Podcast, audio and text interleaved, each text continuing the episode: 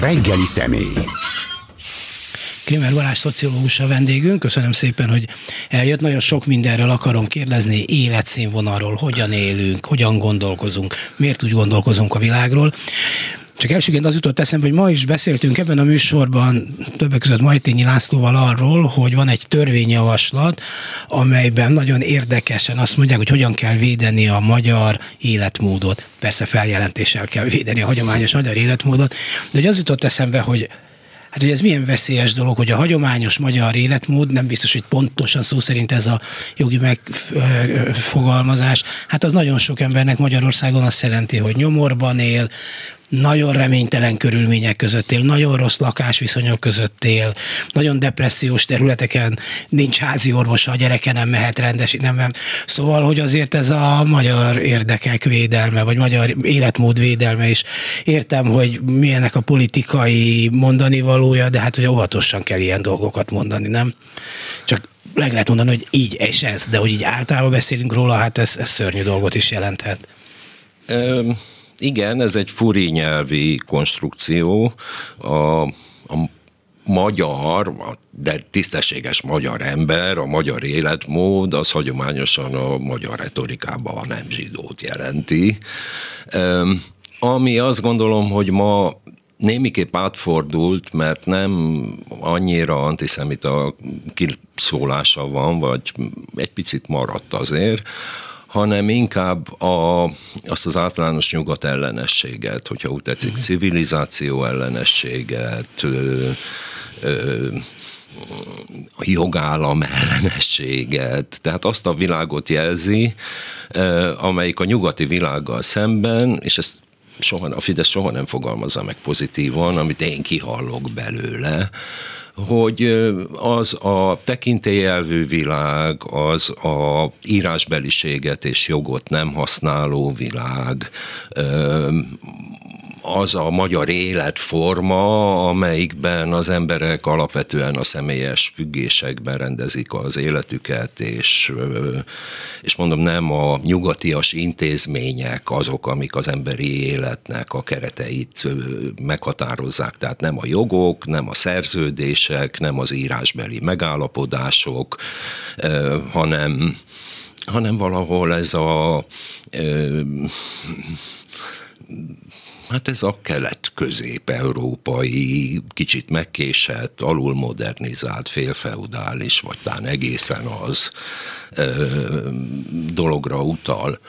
És ebből a szempontból azt gondolom, hogy a kulcskérdés a magyar társadalom fejlődése szempontjából nem is annyira az egyenlőtlenségeknek a mértéke, hanem az, hogy itt hányan élnek most ebbe az értelemben az intézményes világ alatt. Hányan élnek úgy, hogy gőzük nincsen a jogaikról, és, és nem is próbálják megérvényesíteni. És hányan élnek úgy, hogy fölötte, hogy nem számít nekik a jobb, mert holnap elviszik a fél András jutat, azt már elvitték a nem tudom én mit, a, másik, a másik felét, vagy most az egyházak rámutathatnak mások tulajdonára, hogy ezt én viszem, akkor vihetik. Most olyan szempontból persze ez törvényszerű, hogy van egy ilyen törvény, de hogy jogszerű vagy lenne, azt vagy nehezen fog. A civilizáció és a modern társadalmi és, és állami elvárásoknak megfelelően ez, ez nincs benne. És igen, amikor arról beszélek, hogy jogok nélküliség, akkor az nem csak a jogfosztottságot jelenti, hanem hogyha úgy tetszik pont ezt, amiről te beszélsz, a jog fölöttiséget, hogy a törvények nem mindenkire vonatkoznak, nem mindenkire egyformán vonatkoznak, ha ne talántán kellemetlenül érinteni őket a törvény, akkor születnek lex ezek azok. Ez maga az a jogon kívüli világ, amelyik természetesen a maga a kiskirályait is megteremti, meg a maga parasztjait is megteremti, vagy jobbágyait is megteremti.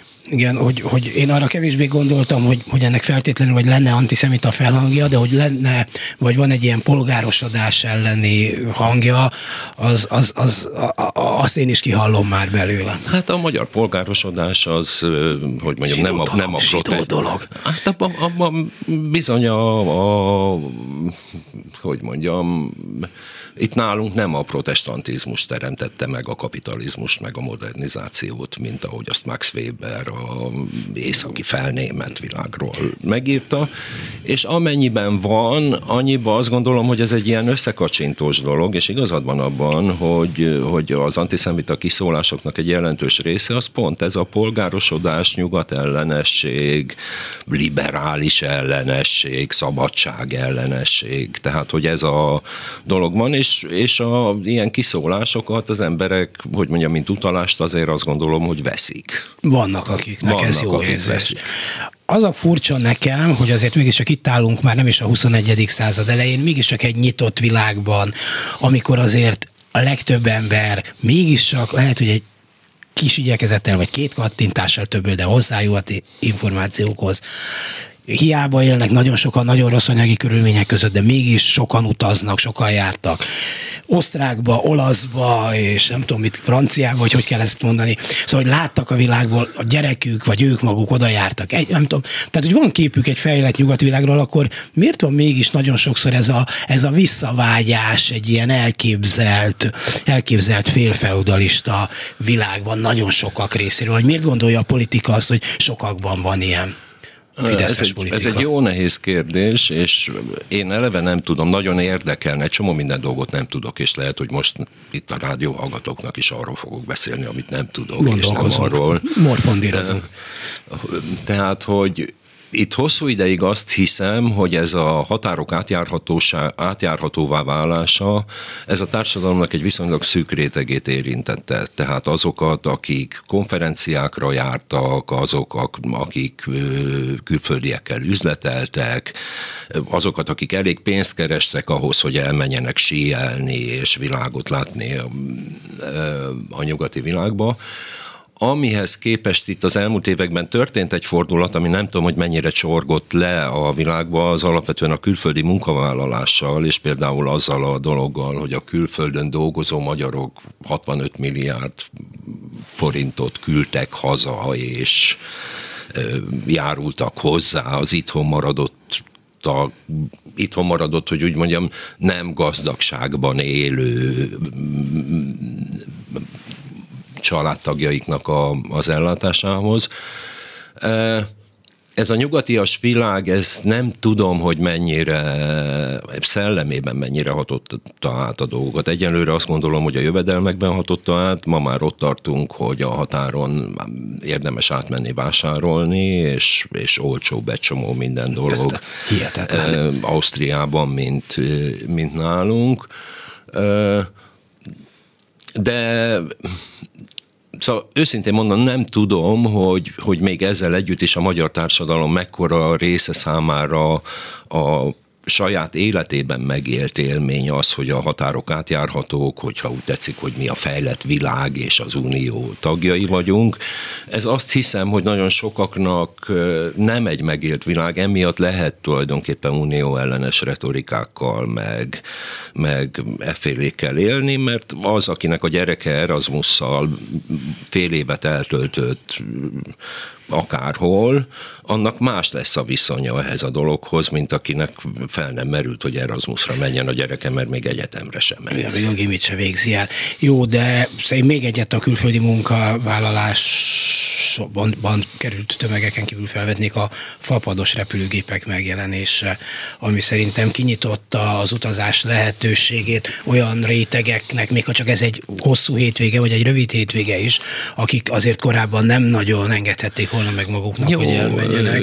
Én, bár lehet, én azt gondolom, hogy nem egy számosság. Így van, hogy ebben nem, tehát lehet, hogy számosság, és lehet, hogy társadalmilag nagyon szelektált, mert hogy te vagy én a fapadossal magunk elmegyünk, és világot látunk, és magunk beülünk egy pizzázóba, és kajálunk, és hogy pont az a réteg, amelyik úgy tényleg a világ, mint Júlis a moziban, szóval hogy társas utazással megy, hogy hogy személyes kontaktusai nincsenek azzal a világgal, amit milyen megdöbbenve szoktunk tapasztalni, hogy, hogy hogy mondjam, hogy a pincér az korrekten, jogszerűen, és nem tudom, hogyan jár, eljárva szolgálja föl nekünk a dolgokat, majd amikor meghallja, hogy milyen furi nyelven beszélgetünk egymással, akkor úgy kedélyesen hátba vág bennünket, hogy honnan jöttünk, és utána rácsodálkozik, Ki... hogy ő nem emlékszik, hogy magyar vendég. Kivéve Bécsbe mondjuk, ahol a pincérek magyarok. De ez így meg van, meg a síhelyeken, a, a hűtében is nyugodtan lehet ahol, már magyarok. Ahol nincs osztrák munkavá. Most egy utolsót kötözködök ebbe a, a, a dologba, hogy, hogy mit tudnak és mit nem. Ott volt a rendszerváltás előtti idő, amikor azért sokkal nehezebb volt, amiről beszéltünk, utazni is, meg információhoz is jutni a világról. Mindenki tudta, hogy a Mária Hilferre kell menni, gorennyét venni, kazettás megnót venni, faszappant venni, farmert venni, és nem tudom én mit. Jó, én azt gondolom, hogy ebben nagyon félrevezető, hogyha kizárólag az anyagi kérdésekben gondolkodunk. Tehát a vásárlásban, a pénzben, az ottani jövedelmekben, és így tovább. Nekem a volt hallgatóim, akik külföldön dolgoznak, ők állandóan megdöbbenve mesélik, amikor itthon vannak, és kocsmázom velük, meg sörözöm, hogy számukra az igazán meglepő, ami miatt nem akarnak hazajönni, az nem a jólét, mert hát több pénzt keresnek, abból kétségkívül a hónap végén sem szoronganak, hanem számukra azok a együttélési normarendszerek a meglepőek, hogyha elszúr valamit, akkor nem az történik, hogy a főnököt zsarolni kezdi, hogy te milyen hülye vagy meg, izé, hanem oda megy és hátba vágja, és azt mondja, hogy hát ezt jól elszúrtad, most mit csináljunk, hogy ezt kiavítsuk, és ebbe a dologba utána még úgy normálisan tisztázzák, hogy mit csináljál te, és mi az én dolgom. És hát aki dolgozik, az néha elszúr dolgokat, és hogy ebbe a dologban van egy normális emberi viszonyrendszer, amihez képest a magyar társadalom együttélési normája, hogyha úgy tetszik a mi civilizációnk, az pont ez az úrhatnám, sok szempontból agresszív, tahó, bárdolatlan, nem a problémák megoldására törekszik, hanem valahogy a pozícióknak a kifejezésére, hogy itten ki a Jani, meg ki a főnök, és így tovább. Na most ebben az értelemben ezt meg kell, hogy mondjam, hogy a tudományos együttműködésekben mi is abszolút megéljük. Hát persze van, amiben nem készülünk el, és akkor a dologban nem az van, hogy hú, meg zsarolás, meg ezért, hanem figyelj, sürgős, ez most tényleg sürgős volna, és Csináld akkor az meg. ember összekapja magát, és megcsinálja. Nekem egy ilyen furcsa élményem volt, most pár hetet töltöttem külföldön, Olaszországban, és az első napokban baromira zavart, hogy a szembejövő emberek közül nagyon sok rám nevetett. Tehát tényleg a harmadik után azt gondoltam, hogy röhögti az anyádat így magamba, hogy nincs felhúzva a slicem, vagy, vagy Ferdén van, vagy, vagy, vagy mit, mit nevet ez rajtam. Aztán egyszer csak kiderült, hogy hát ott a, a, déli kommunikációban benne van az, hogy így egymásra nevetnek az emberek minden tét nélkül. Tehát nem kiröhögött, hanem, hanem most nem, miért, csak a, nem, nem, csak a déliben, nem csak a déli. az amerikaiban. Hát a, a, a, abban nagyon, igen. Meg máshol ezt, hogyha ilyen nagyon tudományoskodva akarnám elmagyarázni, akkor az amerikai szociológia, a Fukuyama, a Putnam, Putnam hogy ők arról beszélnek, hogy a, van egy társadalmi tőke, amely társadalmi tőke alapvetően a bizalommal egyenlő, tehát azzal a feltét, az két dolgot takar, Egyrészt azt, hogy a többi ember alapvetően tisztességes és becsületes. Hát ezt nehéz a, Magyarországon a, elhinni, való igaz? Nem, ezt könnyű volna Magyarországon Igen. elhinni. Ez én nekem meggyőződésem, hogy Magyarországon is az emberek többsége becsületes és tisztességes. Kész elbukta. Jó, a dologban megpróbálja ügyesben megoldani, de ezzel együtt nem, nem akar rosszat nekem, nem gonosz. És a másik pedig, hogy az intézmények meg úgy működnek, ahogy a szabályokban le van írva. Na most ez a típusú társadalmi tőke, ez azért lehet tőkéről beszélni, mert ez egyéni és kollektív szinteken is valóban gazdasági fejlettséget jelent. Ez azt jelenti, hogy ha bizalommal vagyunk egymás iránt, akkor sok fölösleges kört megspórolunk egymásnak, akkor hiszünk abba a dologba, hogy az adott szónak van jelentése, és így tovább. Ebbe azért nem, mert Magyarország azt gondolom, hogy állandóan az anyagi javakról beszélünk, miközben ez a típusú társadalmi tőke bizalomban, a mosolyban, ami egyfajta megerősítés, egyfajta pozitív visszajelzés, kedélyes hátbavágásokban, egymás elismerésében Mi azt hiszem, hogy még rosszabbul állunk, mint az anyagi javakban való elmaradásban. De hogy azért nyugaton se minden fenékig tejfel, hogy azt sokan mondják, akik már nem gyerekkorukba kerültek oda, de mondjuk egyetemre vagy egyetem után, hogy azért ami Magyarországon vagy akár Kelet-Európában is teljesen természetes, hogy nem is feltétlenül nagyon közeli ismerősök meghívják egymást a lakásukra, barátkoznak, baráti gesztusokat tesznek, azért ez nagyon sok felé Nyugat-Európában, hát mondjuk Angliában, nincs, nem, tehát, tehát nincs ilyen a kultúrában, hogy akkor áthívod, beszélgetsz. Szerintem sokkal... van ilyen, hogyha te a saját privát életedbe gondolsz, akkor azok a barátaid, akikkel összejárnak, azok 30 éves barátaid. Igen. Nem a tegnap meg. Sajnos már 40 is az. Igen. Szóval ebből nem mernék egyértelmű hmm. következtetéseket tenni. E, volt, ahol engem is meghívtak, volt, ahol nem hívtak meg, ott, ahol meghívtak, az nem ugyanaz, mint amikor én meghívom a barátaimat, hogy egy csomó mindenben nem olyanok a munkatársi kapcsolatok, mert ugye szintén 40 éve nem csak Biztos, azt tudjuk, hogy, hogy ki van. milyen tudományos eredményeket ért, hanem hogy mi érdekli őt, vagy az ő személyes. Csak hogy mondtad az intézményrendszereket, csak hogy mennyire bonyolult a, az élet. Én azt a példát szoktam felhozni, hogy amikor Tesszalonikiből először deportálni akarták a zsidókat, ugye a német megszállás alatt volt, ha jól emlékszem, elég, relatíve elég korán, és hát az ott lévő németek, hát azok kicsit elgörögösedtek. Magyarul hát felvették ezt a korrupciós izét, mondták, hogy összeszednénk a zsidókat, vinnénk megölni titeket, azok kérdezték, hogy mennyibe kerülne, hogy mégse. Nyilván ennél sokkal kegyetlenebb és szomorúbb volt a dolog, nem ilyen kedélyes, mint hogy elmondom, de mindesetre egy korrekt összegért békén hagyták őket, mert hogy ilyen volt, és aztán ez föltűnt, én nem tudom melyik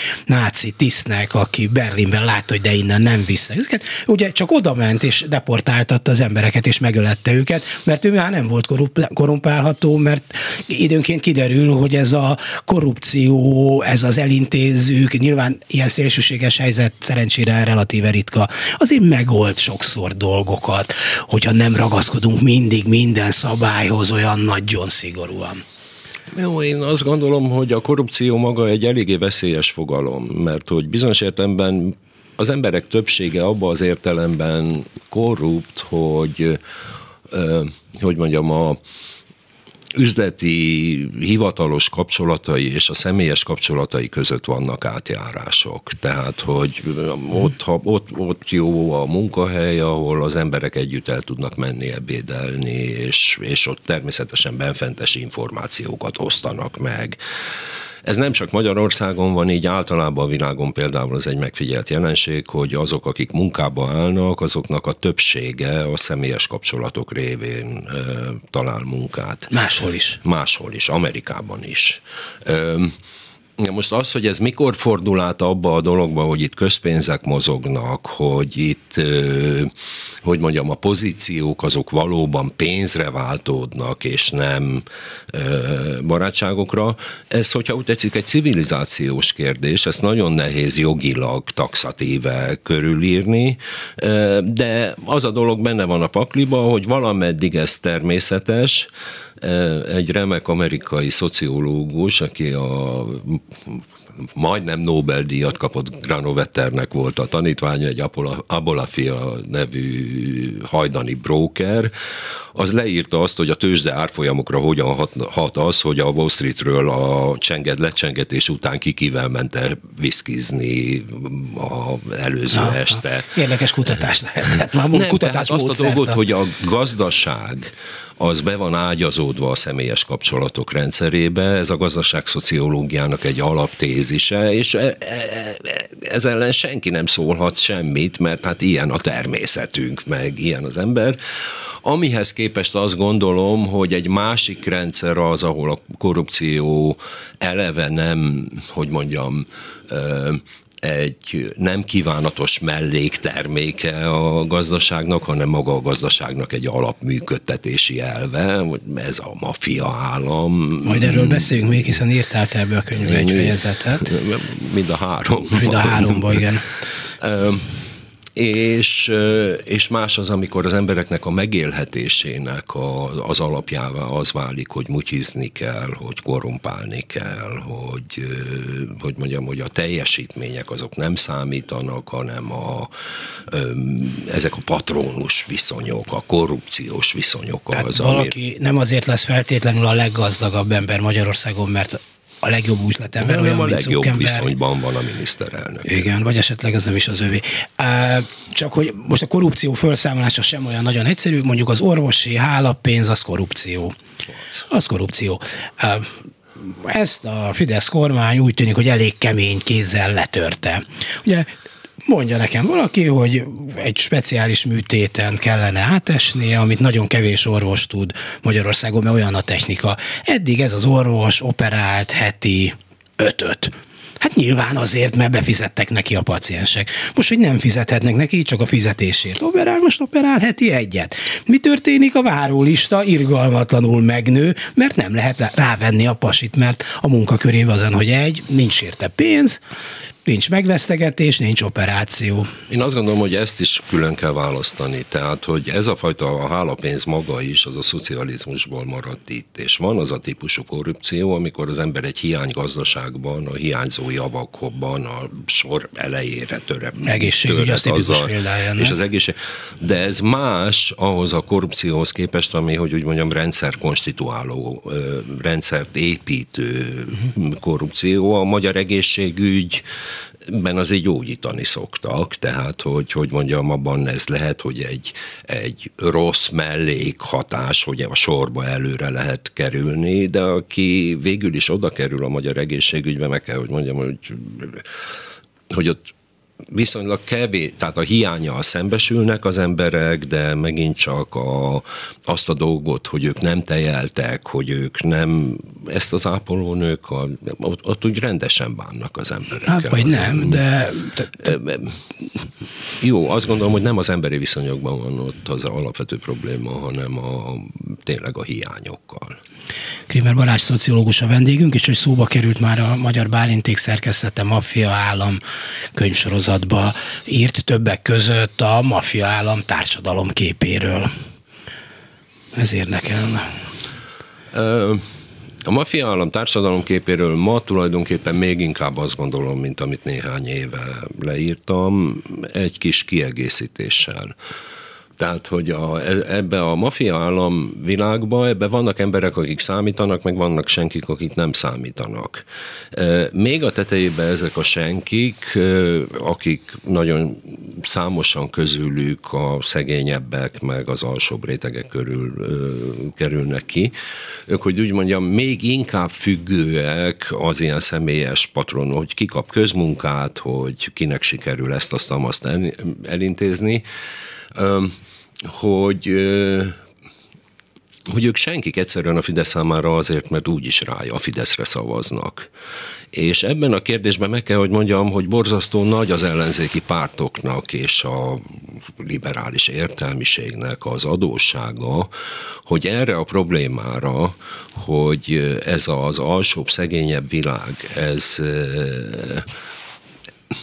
nem csupán az a kérdés, hogy mennyi zsozsit adjunk nekik, hanem egy csomó szempontból az a kérdés, hogy hogyan lehet az ő önbizalmukat, öntudatukat, állampolgári megbecsültségüket, jogaikat, stb. megerősíteni. Erről borzasztó keveset gondolunk, ami egy csomó mindenben magyarázza is azt a dolgot, hogy ez miért annyira a Fidesz szavazó réteg, mert hogy tulajdonképpen semmilyen alternatívája nincs. Tehát, hogy az ellenzéki javaslatok is legfeljebb arról szólnak, hogy egy kicsit több pénzt adnánk nektek, de azt a dolgot, hogy az ő társadalmi státuszukat, jogállásukat hogyan lehetne megerősíteni, erről nincs politikai gondolat ma Magyarországon. Na azért Na, ezeknek az embereknek egy jó része 90 után Fidesz szavazó volt már, aki életkorában még így belefér, nem? Nem, mert nem? a rendszerváltás után a Fidesz egy kis párt volt, hogy ez... De nem szavaztak az MDH, hanem nagyon, a, a, a szocialisták jó részt azokon a területeken voltak erősek, ahol ma a Fidesz. Ez így van, de hogy mondjam, ez megint csak, hogyha úgy tetszik, a szocializmusnak a, a folyamánya volt, hogy, hogy ott sem voltak jogok, tehát amikor a Solt Otilia arról beszélt, hogy a jog, uraim, a jogaimért jöttem, akkor jogos volt a felvetése, hogy, hogy, hogy volt teljes foglalkoztatás, a megélhetés valamennyire biztosított volt, volt egy árszabályozás a bérszabályozás mellett, és hogy ebbe a dologban kétségtelenül a SETA találkozott nyomorral, dokumentálta is, hogy volt nyomor, de azt hiszem, hogy nem volt akkora, mint ma, hogy ebbe és ebbe az egész kérdésben kétség kívül a rendszerváltás után már az MDF is és a szocialisták is a szociális kérdést alapvetően egy politikai kulcskérdésnek kezelték, hogyha itt most nagyon durván éjséglázadások törnek ki, akkor az nem pusztán egy szociális probléma, hanem a rendszerváltás értelmét, tartalmát veszélyeztető ö, körülmény. Ez megjelent már a, a rendszerváltás utáni igen magas inflációban, tehát hogy, hogy mindenáron pénzt akartak adni, és ebbe iszonyatosan megnőtt a korai nyugdíjazásoknak az aránya hát, a munkanélküli hát ellátások eltűnt egy csomó munkahelyi, Jó, gondolom. De ez, ez ma nem probléma, akkor meg egy probléma politikai probléma volt, Persze. hogy ez az egész rendszerváltást értelmetlenné teheti. Na most ma azt gondolom, hogy igen, a, a, az, hogy itt vannak ezek a senkik, ezt a dolgot akkor lehet társadalmilag kezelni, hogyha megvannak a kiskirályok is. Tehát, hogy kétség kívül a maffia állam az azokkal a maffia eszközökkel él, amikkel a maffia a társadalom szervező dél volt Dél-Olaszországban. Egy kis eltérése, hogy itt az állam ezt jogszerűvé teszi. Azok a jogok, amikről hogy az egy, egyház le, azt mondhatja, hogy ez az enyém, ez állami eszközökkel van segít, ez nem csak úgy maffiában. Igen, én ezt, én ezt bizonyos szempontból rosszabbnak látom, bár biztos mélyebben kéne ismerni ezt a dolgot, hogy oké, okay, hogy semmi Zsolt előáll egy ilyen törvényel, de azok az egyházak, nagy egyházak, amelyeket komoly, tanult, a társadalomért felelős, biztos vagyok benne felelősséget viselő emberek vezetnek, miért nem mondják azt, hogy na ne hozzatok minket ilyen helyzetbe? Ne hagy, nem, nem, nem hagyjuk, hogy egy nyomvat iskoláért és annak a pénzért, pár, most szokták mondani, 30 ezüst pénzért, most egy társadalmi visszáj közepébe kerüljünk. Mert hát ez nyilvánvalóan egy komoly társadalmi visszájt hozni.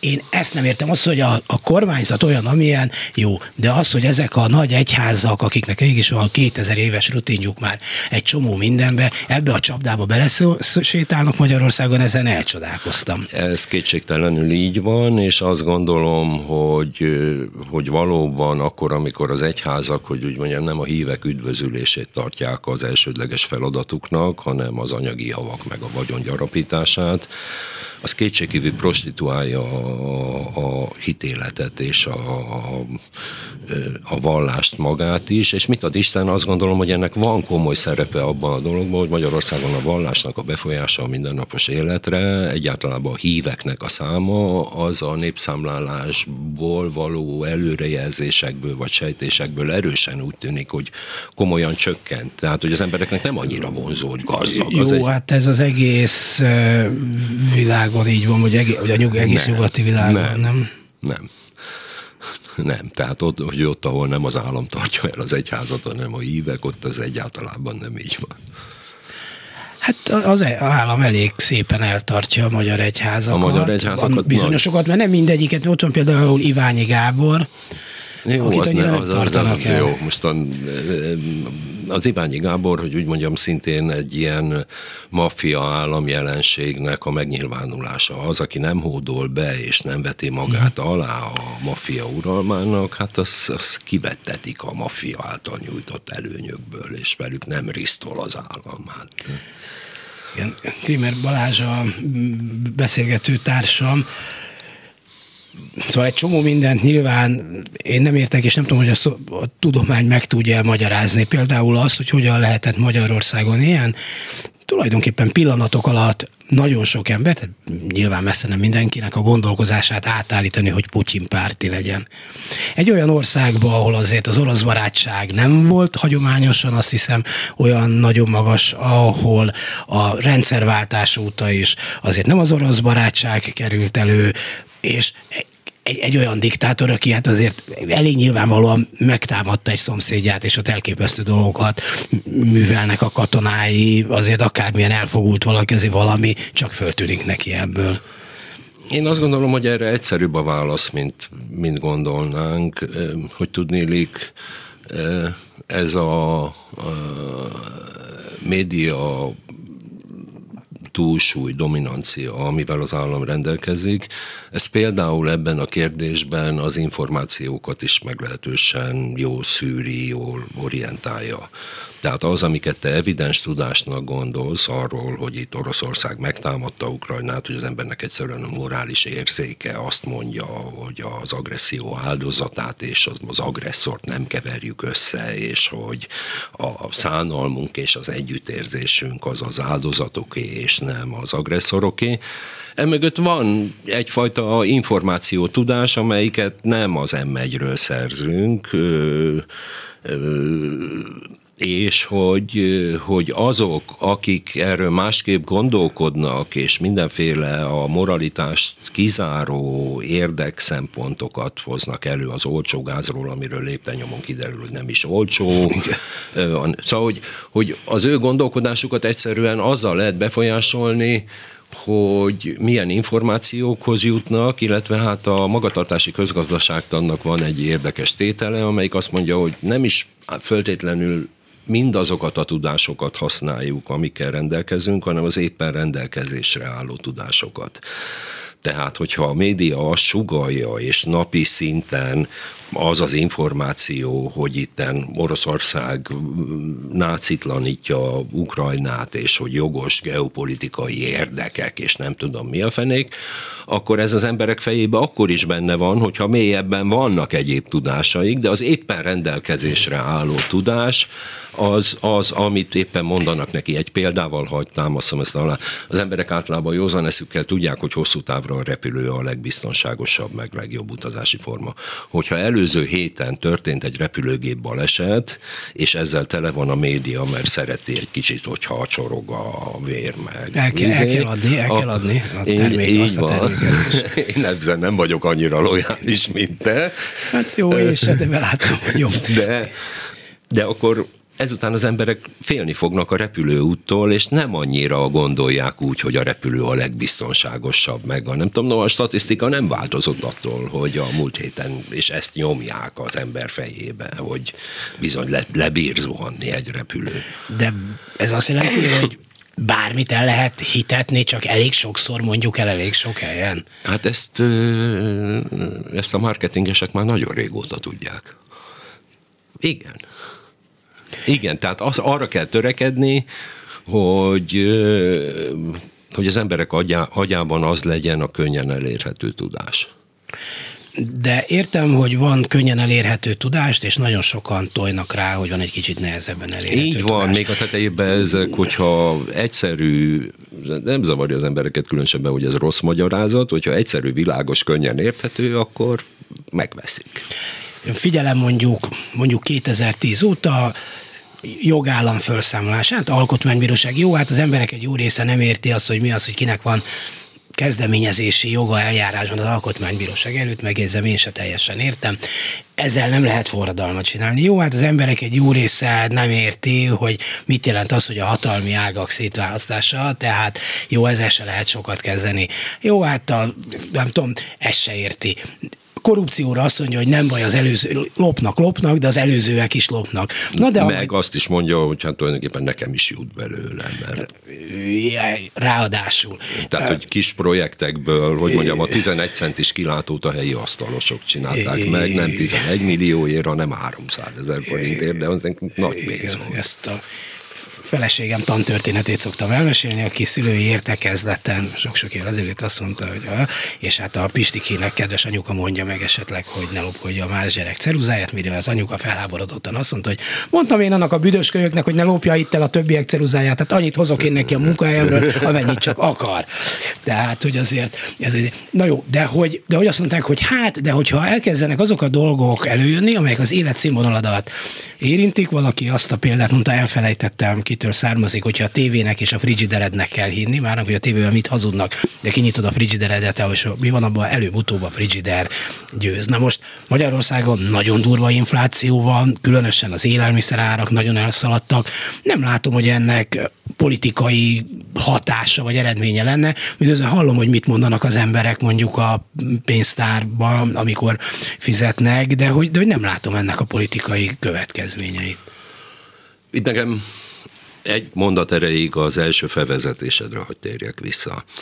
Tehát itt a rendszerváltásnál azt gondolom, hogy egy jó indulatú, becsületes és tisztességes nagy tévedésben voltak a rendszerváltó atyák és jogászok, akik azt hitték, hogy ha itt egy jogállami intézményrendszert kialakítunk, akkor maga ez az intézményrendszer szellemisége az le fog csorogni az emberekhez és ebben tévedtek. Tehát, hogy a jogállami normák, a vállalkozás lehetősége, a szabadság lehetősége, ezt elvileg garantálták volna az intézmények, de az emberek nem nagyon élték meg, egyszerűen nem látták azokat a mintákat, meg, meg nem rendelkeztek, mind a mai napig nem nagyon rendelkeznek ezekkel a zsigeri beállítódásokkal. A másik kérdés... Hát, ez egy tanult dolog lenne egy tapasztaltabb demokráciában? Persze, meg ez egy csomó szempontból onnan jön. Tehát mondok neked egy egyszerű példát. Egy normális demokráciában, akkor, amikor az állam az adókról gondolkodik, akkor nem csak arról gondolkodik, hogy az állami kiadásokat neki finanszíroznia kell az adókból, hanem azon is gondolkodik, hogy de a vállalkozóknak meg az embereknek meg kell élnie ilyen adó mértékek mellett. Ez a kérdés, ez a magyar politikai vitákban én nem hallottam, hogy bármikor is előkerült volna. Erre szokták mondani, hogy azért más dolog nyírni a birkát, mint levágni. Igen. Na most a második kérdésedre, hogy, hogy itt az infláció hogyan hat az embereknek a politikai meglátásaira, erre azt tudom mondani, hogy azt hiszem, hogy az emberek három csoportra oszthatók, mert van az embereknek az egyik csoportja, aki a jövedelmek növekedését nézi, és azt látja, hogy a bankszámláján a hó elején tulajdonképpen egyre rendesebb pénzek jelennek meg. 2002 is a bérekben nagyon meredek növekedést 50 kal emelték fel a tanárok, orvosok, ha jól emlékszem. Nem a, de hogy is, nem, nem a közszolgálatokban, de az üzleti szférában. Most erre persze azt lehet mondani, hogy igen, itt nem a szakszervezetek sikerének tudhatjuk ezt, hanem az emberek a lábukkal képviselték az érdekeiket, és a munkaerő hiány, és az, hogy sokan mentek külföldre. Igen, ezt az is kellett hozzá. Az embereknek van egy másik része, amelyik nem arra figyel, hogy mennyi pénz jelenik meg a számláján a hó elején, hanem arra figyel, hogy a pénztárnál mit kell fizetni, és mennyivel kell többet fizetni. És az embereknek szerintem egy nagyon kis része az, amelyik abban gondolkodik, hogy tulajdonképpen nem a pénzben vagyunk érdekeltek, hanem abban, hogy mit kapunk a pénzünkért, és ebbe az értelemben reáljövedelemben, a pénz értékében gondolkodik. De miért? Hát elmegy a bódba, kétszer annyit fizet most, mint tavaly, mm. akkor 20 után már azt látja, hát nézem a mi sarki boltunkba, a sajtos pultot gyakorlatilag felszámolták, ez egy közép közepes középosztálybeli semmi különös zugló ilyen. A sajtos pultot főszámolták, a felvágottos pultban már alig van valami, a sörök típussal megcsapant, fölteszem, mert nincs rá kereslet. Jó, csak emellett mondom, hogy egy eléggé jelentős jövedelemnövekedés volt, és tulajdonképpen a reál béreknek a negatívba fordulása az csak 2002 év végén jelentkezett. 22. 22, bocsánat. Tehát 22 év végén jelentkezett. Magát ezt a, reál, ezt a dolgot, hogy kevesebb kevesebbet ér a pénzünk, még a több is, ez egy viszonylag új jelensége, miatt a hatásait sem ismerjük, nem is lehet ennyi idő alatt ezt követhetővé tenni. Most nagyon durván én azt feltételezem, hogy a propaganda hatására a kormánypárti szavazók azok hajlamosabbak a bérnövekedést nézni, a budapesti zuglói ellenzéki szavazók azok hajlamosabbak az áraknak a növekedését, és magát ezt a reál bér kérdést, ezt borzasztó nehéz eh, normálisan mérlegelni, mert hozzá tudatában kellene, hogy legyünk a saját fogyasztói kosarunknak, hogy mi mindent szoktunk vásárolni. Szerintem egy csomó minden meg nem kell tudatunknak lenni. Hát látom, hogy 25-én tudok-e még venni nem tudom én mit Én mondom, hogy ha elég pénzed van, akkor tudsz. Hát Tehát, elég pénzem hogy, van, tudom, hogy de hogy egyre kevés, kevesebb embernek van elég pénze, vagy, vagy elvesznek azok az előnyök, amelyeket az elmúlt években összeszedtek. Ez, ez kétségkívül van, de mondom, hogy maga a jelenség, hogy a, a reál jövedelmeknek a színvonal, hát mondjuk a szociális jövedelmeknek a reál értéke az már korábban elkezdett esni, a közszolgálatokban a reál bérek is korábban elkezdtek esni, de országos méretekben a reál, jövedel, a reál bércsökkenés az a 2022 végén jelentkezett. Addig az emberek többségének tényleg több volt a pénze, amiből a magasabb árakon is több mindent tudtak megvásárolni.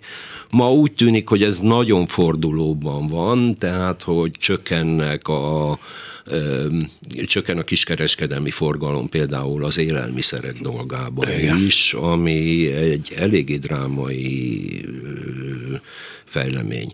Most ebben az egész kérdésben azt gondolom, hogy az, ami a legfájóbb és a, és a legáltalánosabb, az az, hogy a magas infláció azt tulajdonképpen a jövőt teszi kiszámíthatatlanná.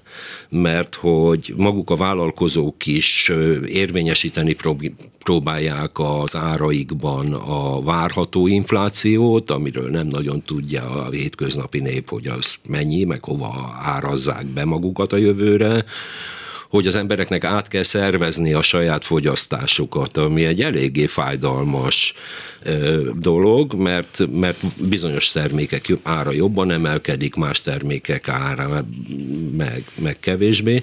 Szóval az infláció az alapvetően a bizonytalanságot növeli, ez az, ami miatt a közgazdászoknak nagyon, nagyon fáj a, a, az infláció, hogy a, a gazdaság menetét is kiszámíthatatlanná teszi. Egy csomó szempontból nem mondhatunk biztosat a jövőről, mert ki a fene látja előre a jövőt, de azt a dolgot, hogy a jövőben, a, a jövőre való kalkulációinknak azért van valami érvényessége, ez a biztonságérzetünkhöz hozzátartozik, Magas inflációnál nincs ilyen. A magas inflációnál az ember szorong, fél, bizonytalan, nem tudhatja azt a dolgot, hogy a jövő hogyan alakul. A Tárkinak van egy érdekes kutatása, nem tudom, hogy mennyire mm, reprezentatív, a Válasz Online-on jelent meg, és ott a kollégák is próbálkoztak hát újságírói módszerekkel igazolni vagy cáfolni ezt a tételt, és arra jutottak közösen, hogy Magyarországon a milyen jövedelem átrendeződés folyik. Az alkalmazott szakmunkások és a betanított munkások közül az utóbbi években egyre többen kerülnek a felső ötöd jövedelmi decilisbe, ötödbe, míg az értelmiségi csoportok sorra kicsúsznak onnan. Ez a Ugye ez azért egy állatira nehéz probléma, mert itt nem pusztán arról van szó, hogy a kategóriák között mozgás van, hanem a kategóriák közötti mozgásnak na, igen jelentős része az abból származik, hogy maguk a kategóriák megváltoznak, hogy maguknak a kategóriáknak a jelentéstartalma megváltozott. Amiben azt kell, hogy mondjam, hogy igen, a magyar gazdaságban fölértékelődött egy csomó olyan hagyományosan fizikai munkának értékelt dolog, ami nem rutinszerű, ami valahogyan a high-tech-et jelenti, ami valamilyen formában a világ fejlett gazdaságához való becsatlakozást jelenti, és leértékelődött egy csomó olyan fehér galléros munka, amelyiket hát ma egyre fejlettebben a informatika vált ki, a, a, hogy ma chatboxok tudnak ügyfélszolgálatot bonyolítani, és nem a marketinges végzettségű. Igen, de igen. Hogy, hogy azért ebből az derül ki, hogy a nagy jövedelem növekedés az a, azokban a szektorokban, és ők itt az építőipart mondják, történt meg, ahova nagyon nagy állami pénzek mentek be, nagyon sok állami pénzt nyomtak bele, plusz a, mondjuk akkor ezt a már mai műsorban használt kifejezést használjuk, hát a maffia államképviselői elég komoly érdekeltségeket szereztek. De ha azt a piaci folyamatok okozzák, akkor jó, akkor az egy érdekes dolog, de így alakult. De hát nem erről Ma azért nem azt gondolom, hogy ezt piaci folyamatok okozták, hogy például az építőiparban egyszerűen hónapról hónapra lehet követni a konjunktúra leesését. Tehát onnan fogva, Igen, hogy nincsenek megfordul. uniós pénzek, meg nagy hirtelen vannak szakmunkások, akiket el lehet érni. Meg a, a hitelekkel baj lehet. Meg, meg a hitelekkel baj lehet, meg egy csomó mindennel. Mm, a jövedelemek átrendeződésében azt gondolom, hogy ez fontos, amit mondasz, hogy az építőipar itten egy ilyen kiemelt terület volt. Azt az adatokból nagyjából lehet látni, hogy a fiatalok foglalkoztatásának az adatai, tehát a fiatal foglalkoztatottaknak a száma, az az utóbbi években csökkent, a foglalkoztatási ráták javultak, mert a fiatalok létszáma is csökkent. De hogyha ezt összevetjük azzal, hogy az idősebbek körében a foglalkoztat, tehát hogy mondjam, a munkahelyek száma is növekedett, akkor ebből egy eléggé rossz kilátás rajzolódik ki, mert hogy a fiatalok többet beszélnek nyelvekkel, jobbak az informália, a digitális képességeik, magasabb végzettségűek, több a diplomás, és úgy tűnik, hogy Magyarországon az új munkahelyek nem a fiatalok számára keletkeznek, hanem az idősebbek számára, ami arra, az építőipar ebből a szempontból Jó, egy tanulság. Ez érdekes, ezen így nem gondolko, így ezt még eddig nem nagyon gondoltam végig, pedig hát közben láttunk egy nagyon erős felsőoktatás, ellenességet, nagyon sokszor értelmiség ellenességet, a már a középfokú oktatás helyzetének hát legalábbis a nehezítését is, és akkor épülnek sorra azok a gyárak, ahol most még pár évig, mert szerintem az se tart sokáig, kettőt lehet kalapálni a szalag mellett most egy akkumulátorgyárba, és felteszem, ha valahol aztán az automatizálás elviszi ezeket a munkahelyeket, akkor az az lesz. Ez így van, ezek a, ezek a munkahelyek, ezek abból élnek, addig élnek, ameddig a munkaerő olcsóbb, mint az automatizálás, meg az arra való átállás ez egyenlőre van, tehát, hogy drága az automatizálás. De, de öt év múlva már nem de biztos, öt év múlva hogy egyáltalán nem tehát biztos. Kamionsofőr, most de olvastam, hogy miért, bocs, csak hogy, hogy valahol ma reggel olvastam, hogy Indiába toboroznak, azt nem tudom miért nőket, Magyarországra, miért pont nőket, hogy miért csak nőket, 700 ezer forintos fizetésért kamionsofőrnek. Azt mondja, ki az egy öt év múlva, de lehet, hogy tíz év múlva nem nagyon kell kamionsofőr, mert az majd úgy megy magától. De lehet, hogy 15 most ebből a szempontból majdnem mindegy. Tehát, hogy nagyon meg fog változni, vagy változik most meg a szemünk előtt a munkaerőpiac. Én ezt nem tartom ennyire fátumnak, és, és legalábbis az abszurditására szeretném felhívni a figyelmet. Tehát az, hogy a, a magyar munkaigényeket Indiából akarjuk kielégíteni, és az nem merül fel, hogy Encsről vagy, vagy Csengersimáról 50 kilométerről is oda lehetne vinni embereket. De miért nem merül Ez fel? a magyar gazdasági, gazdaságpolitikai, közpolitikai gondolkodásnak egy látványos kudarca számomra hogy az indiai magyarul nem beszélő, a magyar vállalati, a főnökökkel nem kommunikáló embereknek az idehozása az nyilvánvalóan drágább, nehezebb, nem tudom mi a fene, de mégiscsak, hogy úgy mondjam, ebbe egy ilyen a, a szegénység megvetése, vagy szóval, hogy az a előítéletesség van, hogy aki a csengeri kistérségben van, az úgyis leépült, lusta, nem tudom mi a fene, miközben nincs ember, aki nekem be tudná bizonyítani azt, hogy az indiai kamionos sofőrnő az jobban el tudná látni a munkáját, mint az, akit betanítanak teherautó. Kétségkívül ezt tanul, tehát nem, nem azt mondom, De az most... indiai teherautósofőrt is meg kellett egyszer tanítani vezetni, lehet, hogy Indiába. Jó, és egyáltalán nem biztos, nem fordítva van a forgalom. De, most. és hogy egyáltalán nem biztos, hogy, ő, hogy ő tud kamiont vezetni, de ott ugyanúgy a, az akkumulátorgyárba is Mongóliából akarnak hozni embereket, és nem 50 kilométerről. De miért? Miért? Ez, ez tényleg, mert, mert azt hinni az ember, hogy a költség, költség szempont szempont az olyan erős, hogy, hogy, hogy felülírja az egy, amiket mondtál szempontokat. Jó, ez az egész magyar vidék problémájának azt gondolom, hogy egy átfogó és általános problémája. Tehát nálunk valami olyasmi településfejlődés zajlott, hogy minden nagyváros környékében egy ilyen amerikaias kertvárosodó agglomeráció kialakult, ahol középosztály költözött ki, két autóval járnak be, és ami ezen a mondjuk úgy, hogy 30-40 perc beutazási távolságon kívül van, az ott a nagy semmi. Amiben a, a gondolkodás az maximum addig terjed ki, hogy a szocializmus idején sokkal rosszabb motorizációs, meg technikai feltételek mellett ezek beutazható távolságok voltak, de azok az utazási technikák a vasúti szányvonalakkal, a, a, a, buszokkal, az ma kétségkívül megfizethetetlenül drága, mert hogy az emberek nem egy műszak megy be egyszerre egy faluból a gyárba, mert ilyen nincs, hanem ebbe a kisvállalkozó szolgáltatás orient, ebbe mást kellene kitalálni, ebbe nem tudom, bejáró Ubert kellene kitalálni, vagy a ö, falugondoki rendszerhez hasonló közszolgálati rendszert, ami legalább a tömegközlekedésig elviszi az embereket, de mi nem gondolkodunk abba a dologba, hogy hát ezek a szerencsétlen falvak, itt az Úristen nem fog elég tőkét tudni odavinni ahhoz, hogy ők boldoguljanak. Itt egyetlen egy megoldás volna, volna, hogyha az emberek eljutnának a prosperáló munkahelyekre. És, ott és akkor nem gondolkodunk ebben, hanem Indiából akarunk kamionsofőrnöket. Merész. Tulajdonképpen röhelyes, de... Igen, furcsa legalábbis, persze nem minden tervből lesz valóság. Köszönöm szépen Filmer Balázs szociológusnak, hogy beszélgethettünk, tanulságos volt. Önöknek pedig köszönöm szépen az egész reggeli figyelmet. A mai műsor elkészítésében munkatársaim voltak Král Kevin, Lantai Miklós, Balogh Kármen, és ma reggel itt a stúdióban Bencsik Gyula, a szerkesztő Korpás Krisztina volt, Dési Jánost hallották. A viszont hallásra!